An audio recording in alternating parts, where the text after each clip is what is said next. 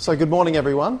I'm Paul Glasziou. I'm the director for the Centre for Evidence Based Medicine, and I'm a part time general practitioner as well. I work down at Beaumont Street op- opposite the Ashmolean Museum, a very privileged place to work. Um, I'm glad you all managed to make it through the snow to get here. Um, I think we've had uh, most people turn up, so that's great news. Um, I'm sorry we're a little bit late, but a few people did have difficulty coming in. Um, I'm going to talk in a moment about an introduction to evidence based medicine, but just a couple of little practicalities before we start. You should all have a pack which has two components there's a workbook and there's a set of readings. You've all got those. The other really important thing is you should, got, should have got a list of the group that you're in, and there'll be a room on it that you'll have to find. That's your first task after this lecture is to find your room that's the room that you'll be in for the entire three days. Most of this workshop is about getting you guys to do things, to get um, practice, hands on work at critical appraisal, searching, etc., to develop the skills in this area. We'll talk at you a little bit, but that's mostly for orientation to different areas. Most of the real work is you actually practicing things. So find out where that room is because that's the place where you'll do the, the real work. And we'll get you there straight after this lecture. The other thing is that you were sent out a program, um, and you, some of you managed, probably brought along with you. Um, there's a couple of small modifications to that, um, and they're printing those off at the moment. So before we finish this session, we'll get you a new copy of the program as well, with those couple of small modifications. Okay, I'm going to talk about the basics of evidence based practice.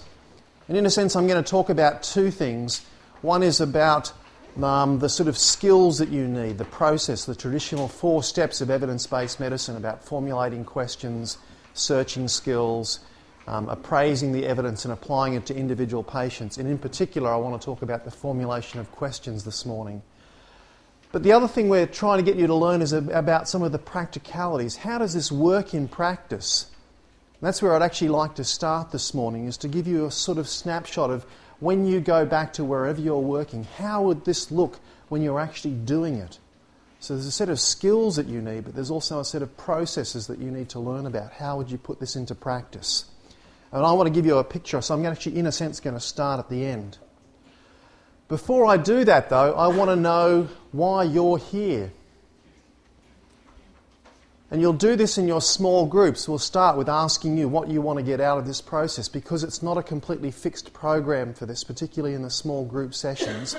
In a sense, you can make up your own workshop, at least persuade your tutor to modify to fit your needs. But I want to know a sort of big picture thing first of all, and I want to find out why you're here. You're here to learn EBM because, and it can be all five if you like, but I'd like you to put your hand up for each one that you think you're here for. So here's who's here primarily because they're working in clinical practice and they want to use this in clinical practice. Hands up. Okay, that's about half of you. That's great. Here because you're working on evidence resources such as reviews, guidelines, evidence reports, those sorts of things. Okay, it's probably about a third of you, and some doubling up, obviously. Here because you want to help others use evidence. You're okay here because you plan to teach EBM. My goodness, quite a lot of you. That's great. and here because your boss said you had to come. okay, that's a few of you too. I noticed some people from the centre put up their hands too. I didn't tell you you had to come. So, just to orient you, what we're going to do now is I'm going to talk, as I said, about the basics of evidence based practice. Then you'll go to your small group room, the important thing you've got to find after this session, and we'll have a tutorial about, uh, about the question formulation component. Then we'll have morning tea, come back, and um, Raphael's going to do a session on rapid critical appraisal where we'll teach you the basic, our simplified version of critical appraisal based on Rod Jackson's GATE process and there are just two acronyms you have to learn, and that's PICO and RAMBO. We'll teach you those two acronyms. If you know those, you know about two thirds of what you need to know about EBM. Um, then in the afternoon, after, after lunch, we'll be sending you off to um, a computer lab um, about 100 yards down the road here so that you can do some hands on searching.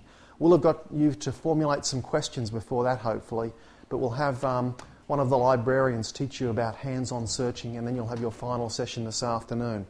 That's a relatively fixed program with some flexibility in it. The two days following it, tomorrow and, and Wednesday, actually the program is much more flexible. And so part of what you'll need to do today in your small groups is just decide which bits you want to emphasise, which bits do you need to know more about that, and discuss that with your tutor. Okay, what I'm going to talk about in this session is two things, as I said. One is what is evidence based medicine? What does it look like in practice? So I want to give you some sort of picture of that. And then I'm going to talk about mostly about the first of those four steps about the formulation of questions and the different styles of question that you can have and what research would fit them best. Okay, in order to warm up for this, what I'd like you to do is you should all have a sheet that doesn't have my full set of slides on it, but it's got the critical ones. On the back of that sheet, is a set of changes in practice.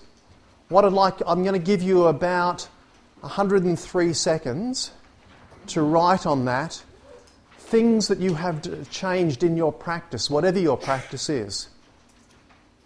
So, what things have you changed in the last 12 months?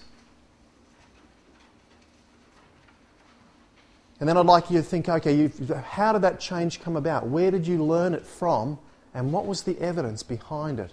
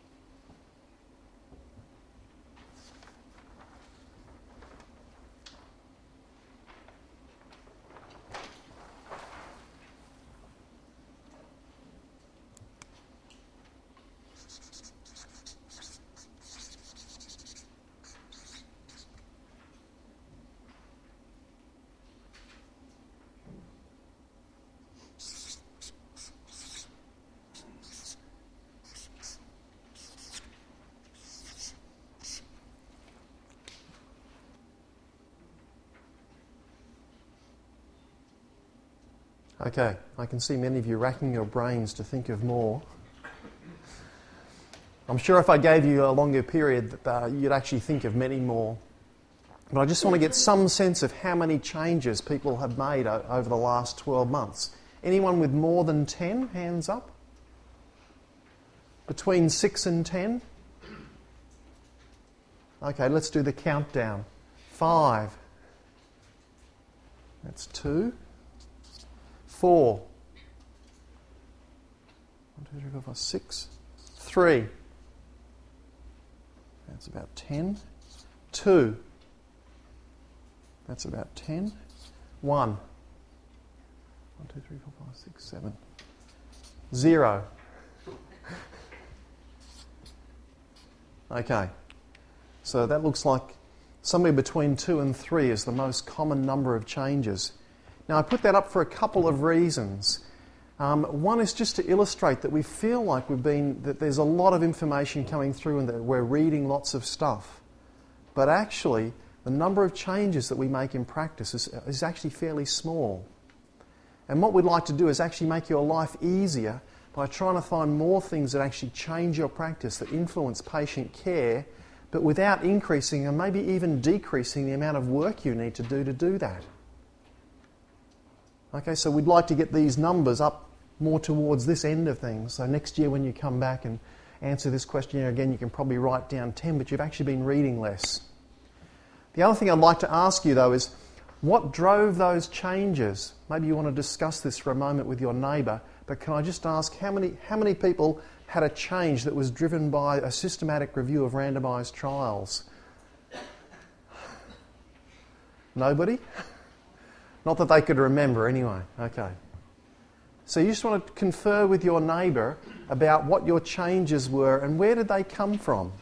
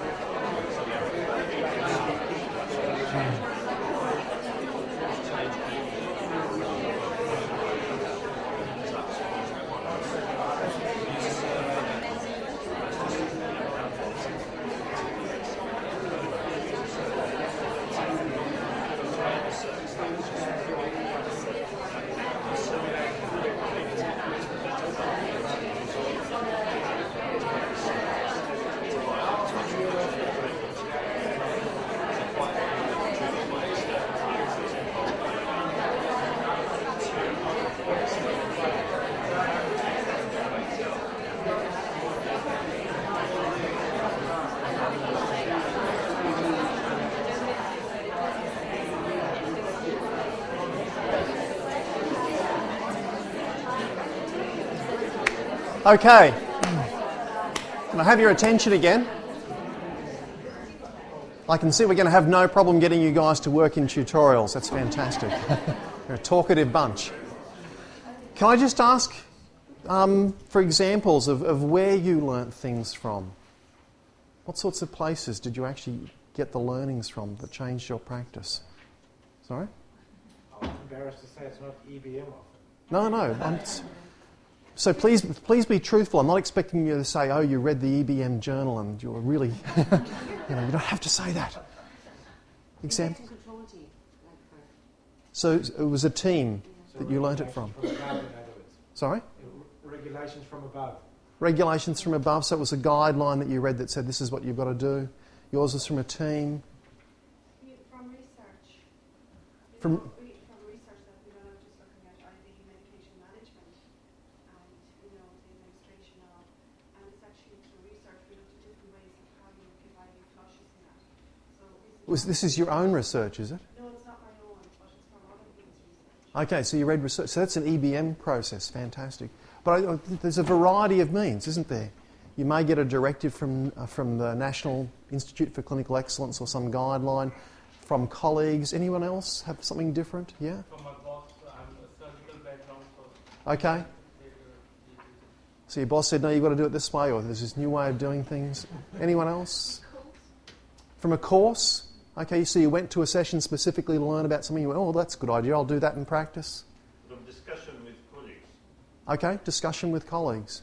Just sitting around the tea room or something, and, or saying, I have this problem. Now having a meeting, a proper meeting like Journal Club, or Uh huh. discussing what, what we have evidence to support our practice. Okay, fantastic. Email groups. Sorry? I have from email group. We have an email group. An email group, and Yeah. someone sent in a response, and you thought, oh, that's. No, s- somebody spoke uh, article that they find interesting and so on. Yeah. Okay. Okay, fantastic. Any other? From reflection on your own practice. From reflection on you. Okay, just thinking about it. Oh, okay, I should probably do that differently. Personal clinical experience. Mm Personal clinical experience. hmm. Okay.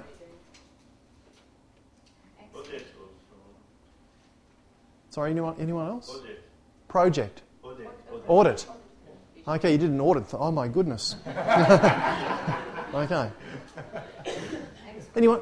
Sorry? Experts in the field. Ex- so, personal communication with them.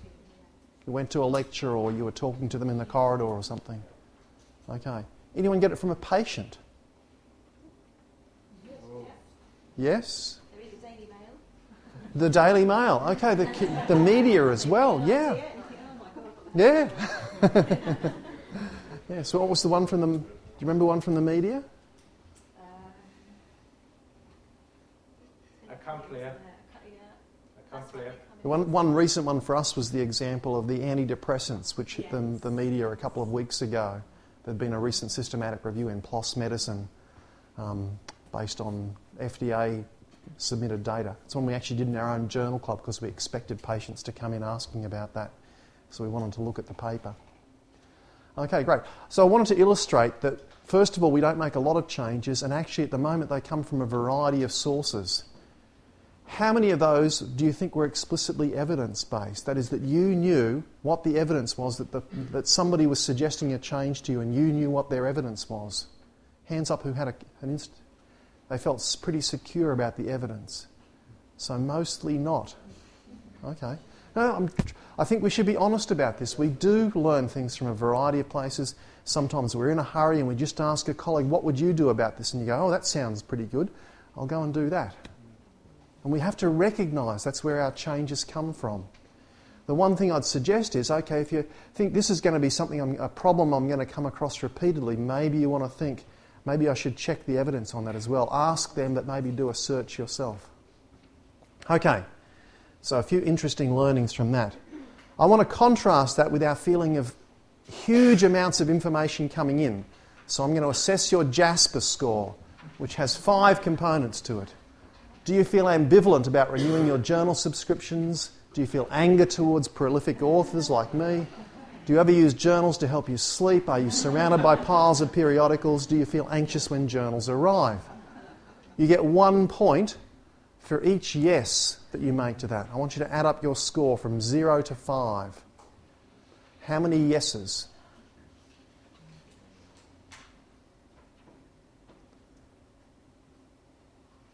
Okay, hands up the zeros. One to three? Four or five? Okay, you're a pretty normal sort of audience then. They've done some standardisation. and it's good to see we have no liars in the group. Most of you are in what's called the normal range. That may not be the healthy range, though. Okay? But it, but it is said to be the normal range, and a few of you are in trouble and need to go and see an information specialist. Okay, why do we feel that way? One is just the amount of research that's being published, and it can come through a, to a, for a variety of means. Um, this is just one illustration of the number of medical articles being published per year. And actually, this is slightly out of date. Medline is now over half a million per year. I think last year it was about 600,000 articles. And Medline, of course, is very restrictive. It's just part of the world literature, which is probably more like a couple of million articles per year. And even if you just wanted to confine yourself to the randomised trials, there are about 30,000 randomised trials being published every year as well. Um, so the, the title of this comes from one of the few practical books I read going through medicine called Kill as Few Patients as Possible um, by Oscar London, and Rule 31 was review the world literature fortnightly, which turns out to be a pretty tough task. In fact, if you put it just in daily terms, we're talking about 55 trials per day, 1,500 Medline articles per day, and probably about 5,000 biomedical um, articles per day. The literature is huge, and trying to find your way through that is very difficult even though you may have a narrow specialty area that you're working in, often that literature is really scattered. It may, some of it will be, maybe about a third of it in, your, in, your, in all the specialty journals. But then another third of it will be in general medical journals. In fact, the, the big stuff will probably be in the major general medical journals, even if it's a specialty topic. So even specialists have to read their own subspecialty journals plus all the general medical literature the remaining third will be scattered across a huge um, array of, of different areas. So it's very difficult to find. Okay, so the key problem that evidence based medicine ad- addresses is the, the issue of trying to sift out the best evidence that's coming out through research and using it to improve our patient care, to change the way that we practice. And there isn't one solution to this problem, and we may invent new solutions during this workshop. This is a, a, an evolving science, if you like. So there isn't one magic answer to this. But the definition is evidence based medicine is the integration of best research evidence with clinical expertise and patient values. And for us, two of those in motherhood, we wouldn't expect to do this without clinical expertise.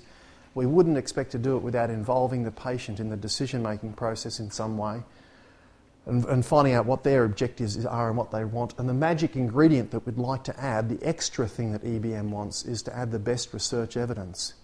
And patients, if you tell them that we don't do that at the moment, are really surprised. You try and explain evidence based medicine to patients, and they go, You mean you aren't doing that already?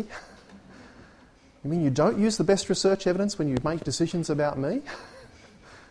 and we go, Well, that's almost impossible on the other side of it. So, EBM is the sort of trying to get those, the nexus between those three things. What I want to do is just talk about a couple of models of how this might look, the practicality. What would it look like if you were going to do this in practice? And I'm, begin, I'm going to begin with the impossible version of it, so bear that in mind. This is the impossible version of it, which is why I have the, um, the rings down the bottom here. I'm going to talk about the Olympic champions of evidence based medicine. Dave Sackett was the founder of the Centre for Evidence Based Medicine, and when he was here in the 1990s, he was um, an internal medicine physician working up at the John Radcliffe Hospital.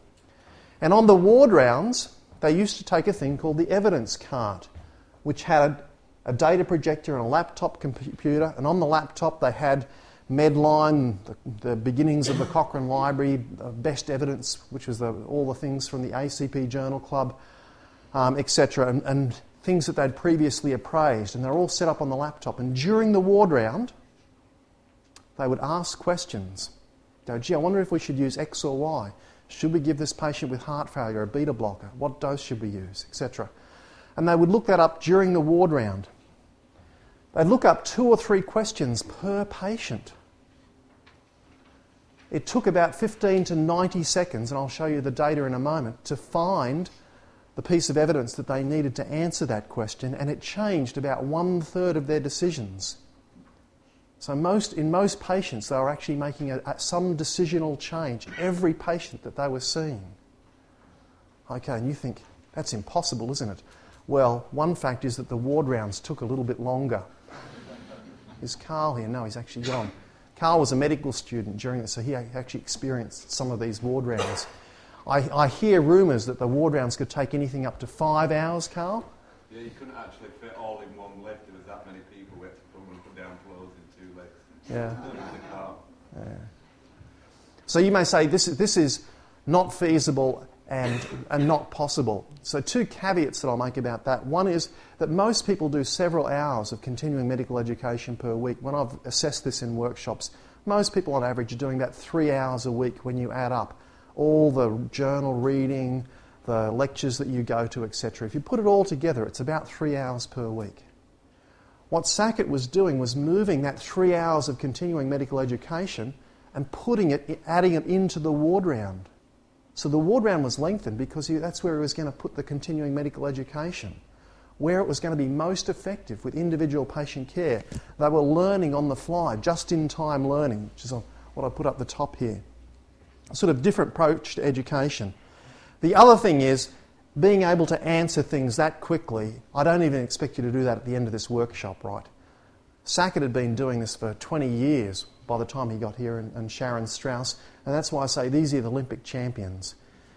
At the end of this workshop, you might be able to find the best piece of evidence for something in maybe 15 minutes, but the first time can take an hour to do, and you get progressively faster at it.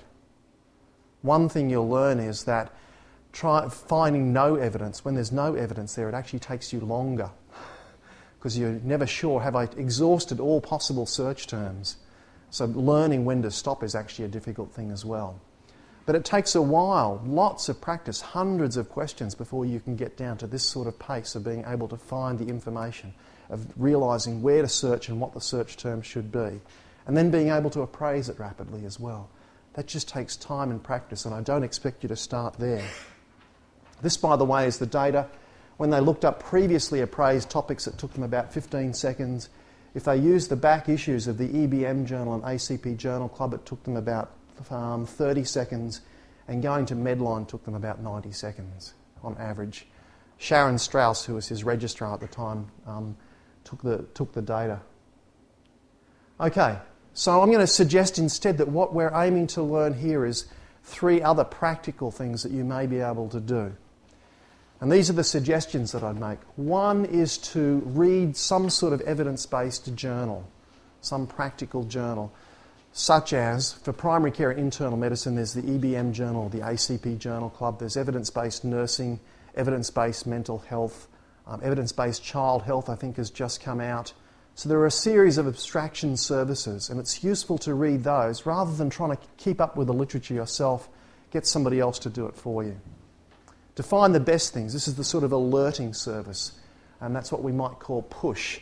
What are the new things I need to know? The other is your own questions, the things that arise out of practice that you're going to go and ask somebody about. And what we suggest is you just keep a logbook of those, and we'll give you out a logbook. Carl, you've got them there? Do you want to hand them out now? So we'll give you out a little logbook that you can keep in practice of your own questions. You don't have to be ambitious here. Remember, you've probably made only less than 10 changes in the year. If you could make answer one question a week and every second week make a change, you'd actually at least double the number of changes you're making. Okay, so don't be too ambitious here. Start off with an aim of answering one question per week would be sufficient. Okay, and the other thing to do is to share this. Both things can feed into a team based discussion.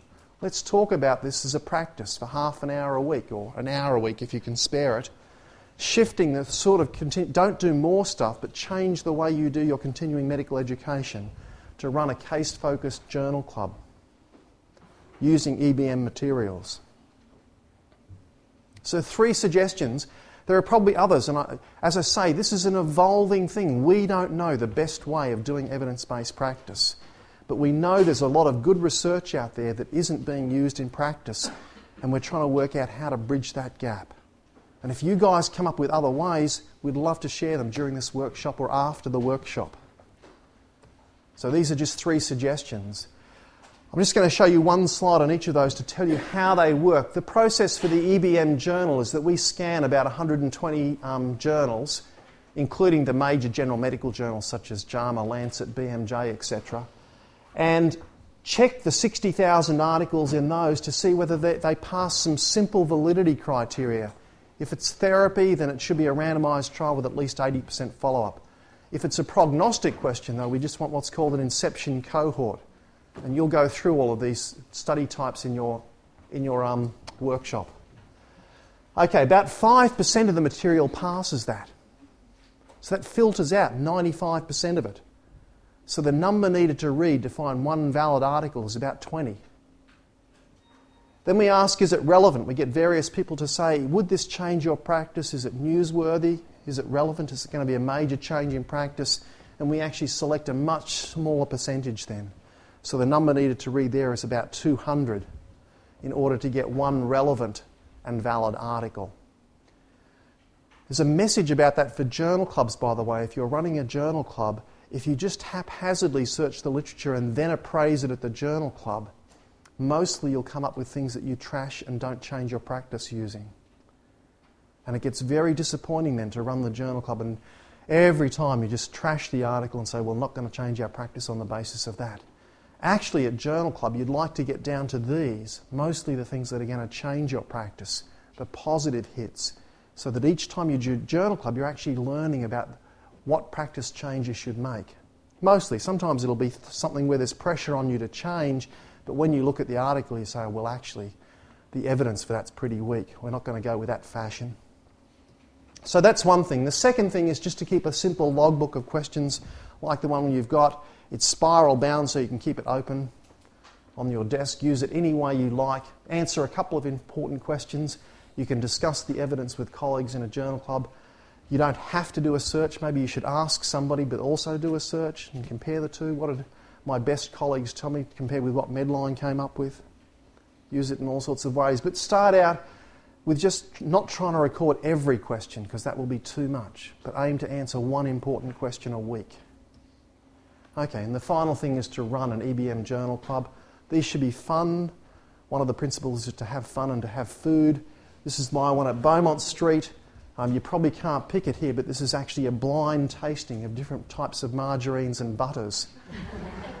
so this, they're labelled with a post-it note here to say which ones they are coded, so we could break the code afterwards.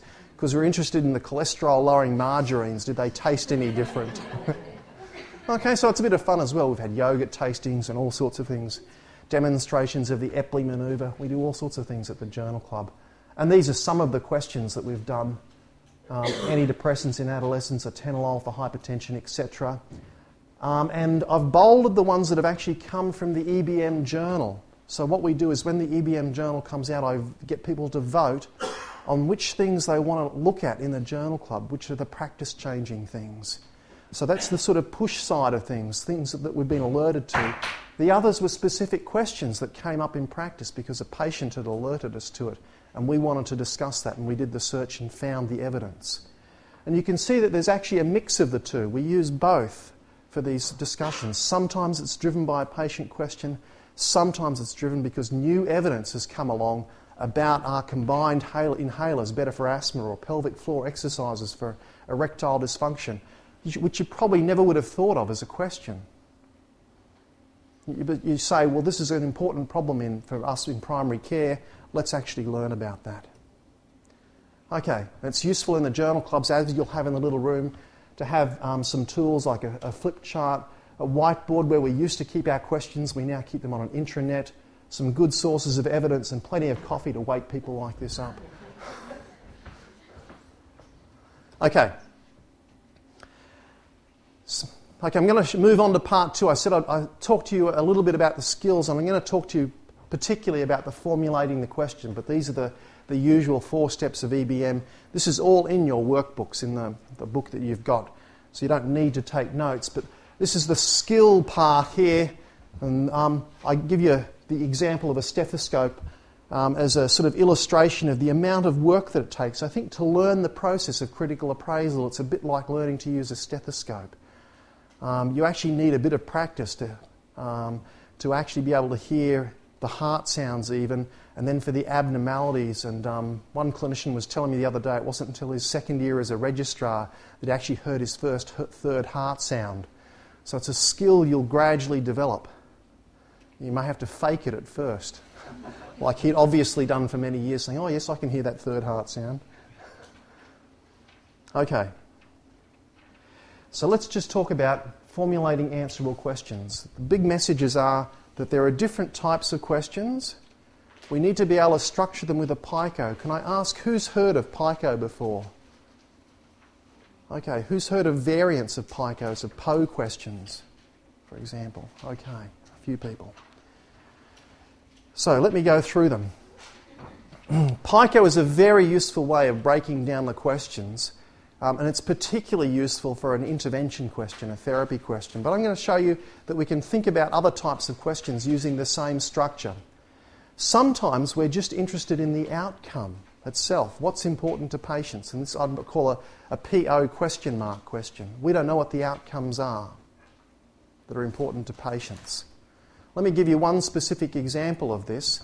Patient with rheumatoid arthritis. What do you think the most important symptom or problem for a patient with rheumatoid arthritis is? Pain. Okay, that's number two. Sorry? Function. Yep, number three. Cosmetics, deformity. I think that's about number five. Yep. Anyone know what number one is? Stiffness, pain. No, that's probably number four, I think. Going to the loo. Going to the loo. Probably number six or seven. Amanda, as a patient with rheumatoid arthritis, do you want to tell us what number one is? Exhaustion, tiredness. Fatigue, yes.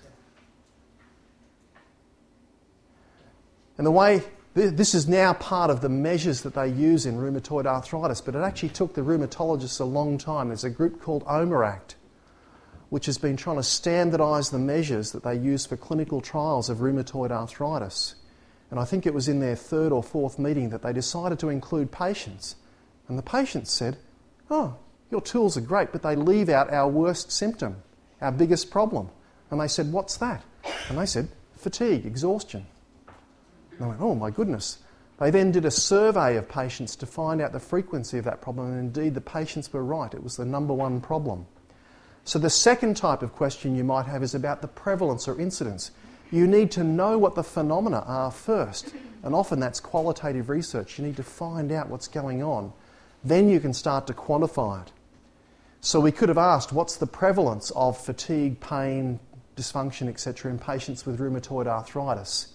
Either as a snapshot, what's it like it now? That's a prevalence snapshot. Or an incidence, how does it develop over time? So they're both PO type questions Um, prevalence being a, just a, a, a, simple PO, and the incidence one, you add the T of the PICO. Okay, so we might ask the question how common is an earlobe crease? Has anyone got an earlobe crease? Can you just check your neighbour to see if they've got one? It shows you a picture of one here. Normal earlobe, earlobe crease. Okay, they actually increase with age. They've been said to be a risk factor for cardiovascular disease, but actually the confounder here is age, that they just become more common with age, and of course, cardiovascular disease does as well. So it's a potential confounder. So sorting out that as a risk factor, we need to know this prevalence by age as well. Okay.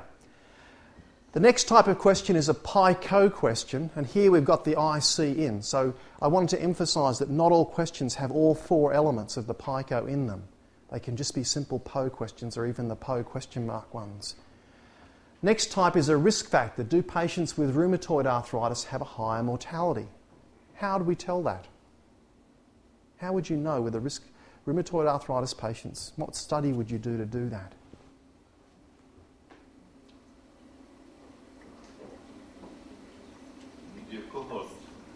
Okay. okay, can you, not, not using the word cohort, can you just describe what you'd actually do? Follow up the patient from the time of diagnosis until death and see how many of those patients die. Compare it, compare it to another group. Compared to another group. Okay, so the patient group would be patients with the initial diagnosis, that's the inception cohort, of rheumatoid arthritis, would be the indicator here versus a group that don't have that, no rheumatoid arthritis, and we'd have to argue about what the appropriate controls are, and the outcome would be more death, mortality, death. Okay. No randomisation involved in that, by the way, because here we're just interested in the natural history. Do they have a higher mortality rate if you've got rheumatoid arthritis? If they did, we could start to say, what's the causation of that? Think about that. But the first thing we want to know is, is this true? Do they have a higher mortality? So that's a, a prognostic factor. Treatment might be do patients with rheumatoid arthritis benefit from methotrexate? So, what's the population? Rheumatoid arthritis, what's the intervention? Comparator? No methotrexate and the outcome? Pain? And fatigue. yes fatigue, dysfunction, all of those things that we said, we want to measure all of them. Which things does it actually change? It may reduce pain but not change the incidence of the fatigue, the, the, the flu like episodes that patients get. And that would be of interest to patients. Okay, and so it's the same structure, but here we'd probably like to have a randomised trial as our best evidence. Patients randomised to methotrexate or no methotrexate. Okay. So, one important message there is the best evidence will depend upon the type of question. If we're just interested in the phenomena, what do patients with rheumatoid arthritis experience? What troubles them? What outcomes are they interested in? That's qualitative research. We sit down with a bunch of people and ask them. Okay, if we want to know the frequency of that problem, then we want to get a sample of patients with the condition and ask them about them, and preferably a representative sample. The way of getting that is usually a random sample. I didn't talk about this one, but this is also a PICO structure. Um, does the person have the problem? How do we diagnose rheumatoid arthritis? And we could look at CRP or other new techniques of diagnosing rheumatoid arthritis and compare that with a gold standard. That's a PICO structure as well. The prognosis, we said, that's a follow up or inception cohort, the mortality from rheumatoid arthritis. And finally, we want to fix the problem, and this is probably our most common question in practice, by the way when people have kept logbooks or looked at questions sent in to services, about 70% of our questions actually turn out to be about therapy, which is why there's a special emphasis in um, evidence based medicine on randomised trials. But for all these others, you don't need randomised trials. In fact, they wouldn't be as good at answering the question. For this, the randomised trial is the ideal thing. Which is why we have these hierarchies of evidence the one that you mostly see is for treatment, where randomised trial is the so called level 2 evidence. right? But if we're talking about prognosis, the level two evidence would actually be an inception cohort. A randomized trial may not be as good because of the selection process into it. You'll get a limited number of people in. With an inception cohort, you usually get a broader representation of folks, so it's actually a better thing to use. And randomized trials would be under inception cohort as a lesser thing for prognosis.